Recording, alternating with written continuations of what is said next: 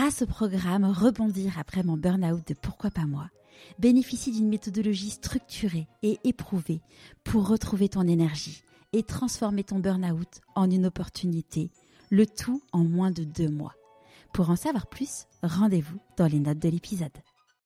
Bienvenue sur Pourquoi pas moi. Je suis Charlotte Desrosiers, la fondatrice de Pourquoi pas moi. Pourquoi pas moi C'est un podcast avec des témoignages sans coupe, des véritables coulisses de ceux qui ont osé écouter leur petite voix et qui ne le regrettent pas. C'est un bilan de compétences, nouvelle génération. Trouver ma mission de vie et écouter ma petite voix, finançable à 100% avec votre CPF. C'est un livre. Et si je changeais de métier, redonner du sens à son travail? C'est le TEDx. Je n'ai plus peur du dimanche soir. Et c'est une newsletter hebdomadaire. Pourquoi pas moi? L'invitation à écouter ta petite voix. À quel moment dans ta vie tu t'es dit pourquoi pas moi? Hum, alors, moi, je, je suis une ancienne anxieuse, donc j'ai tout le temps peur de tout, je suis euh, assez stressée. Mais par contre, je me suis toujours dit qu'il fallait pas que ça m'handicape dans ma vie, donc j'ai beaucoup travaillé sur moi. Et en fait, souvent, j'ai peur, mais je fais. Donc, euh, j'ai, euh, voilà, quand on me propose euh, d'écrire un livre, je fais. Quand on me propose une intervention radio, je fais. Et euh, une fois que j'ai accepté, je me dis, oh là là, j'ai trop peur, j'ai trop peur, mais je fais quand même. Qu'est-ce que tu penses que la petite Delphine de 6 ans dirait si elle te voyait aujourd'hui? Ah bah, je crois qu'elle y croirait pas du tout. hein. Je pense que si on m'avait dit que j'allais écrire un livre, que je serais psychologue, je crois que non, je n'y aurais pas cru du tout. Donc je pense que je pense que la petite Delphine serait serait contente. Dans la vie, on dit que quand on fait des choix, on fait des on a des renoncements. C'est quoi pour toi les renoncements? Hum, eh bien, forcément, hein, euh, quand on prend une décision, euh, on, on renonce à une autre possibilité. Donc euh, chaque choix, effectivement, euh, ben, forcément a des conséquences. Euh, mais pour moi, c'est pas des renoncements dans le sens subis. C'est des choix en conscience, plutôt de l'acceptation que de la résignation, tu vois. C'est vrai que ben, quand j'ai commencé l'application, forcément, ben, il y avait moins euh, de cabinets et c'était quelque chose qui était logique. Alors j'aime euh, j'aime euh, mon travail en cabinet, donc est-ce que c'est un renoncement? Je pense qu'il y a aussi des périodes de vie et que rien n'est figé en fait. Si à un moment je vois que ça me convient moins, ben, j'ai le pouvoir en fait de changer des choses dans mon quotidien. Donc le fait de, de me dire que je choisis en conscience et pas le couteau sous la gorge, que à chaque fois si ça me convient pas, je peux de nouveau mettre des choses en place pour aller vers vers une vie qui me convient mieux. Ben moi ça m'aide finalement à, à pas être dans le renoncement mais à être plutôt dans le choix. C'est quoi la plus grande difficulté que tu as eu à surmonter dans ta vie? Oula, professionnellement, personnellement? per- comme tu veux. Hum, Bah, vraiment, moi, ce que j'ai très très mal vécu, c'est l'échec scolaire, vraiment. Euh, les humiliations des professeurs, euh, voilà, la déception dans les yeux des gens. euh, c'était c'était quelque chose qui était, j'en avais honte et j'en ai eu honte pendant très longtemps.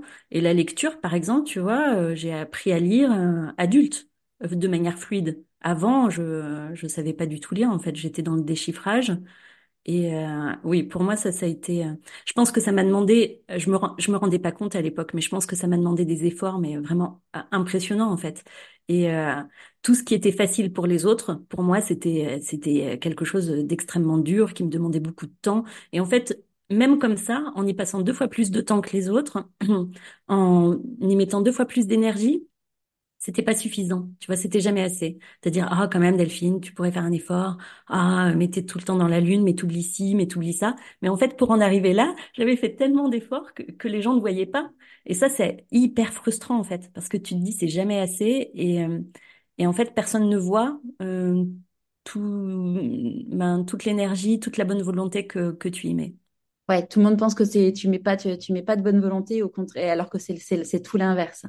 C'est ça, ouais. Mm. Et puis en fait, t'arrives, enfin, j'arriverai, euh, j'arrivais jamais au niveau euh, de quelqu'un de classique euh, qui, euh, pour qui c'est facile, tu vois, même en y mettant toute mon énergie. Donc, euh, ouais, donc ça, c'était hyper frustrant. Mm.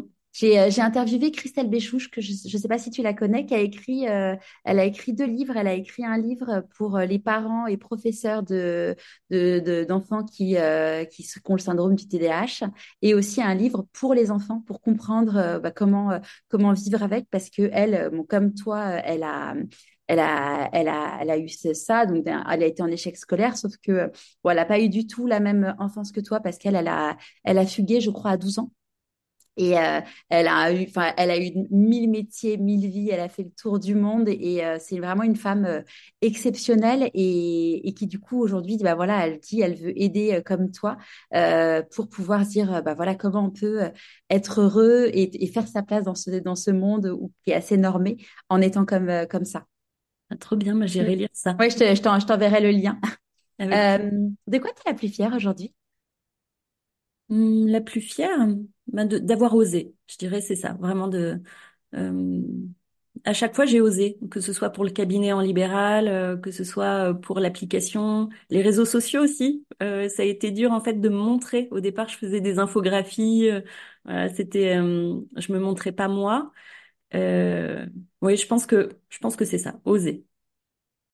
Tu l'auras compris, c'est un court extrait du témoignage de mon invité. Pour écouter l'épisode en entier, c'est l'épisode suivant.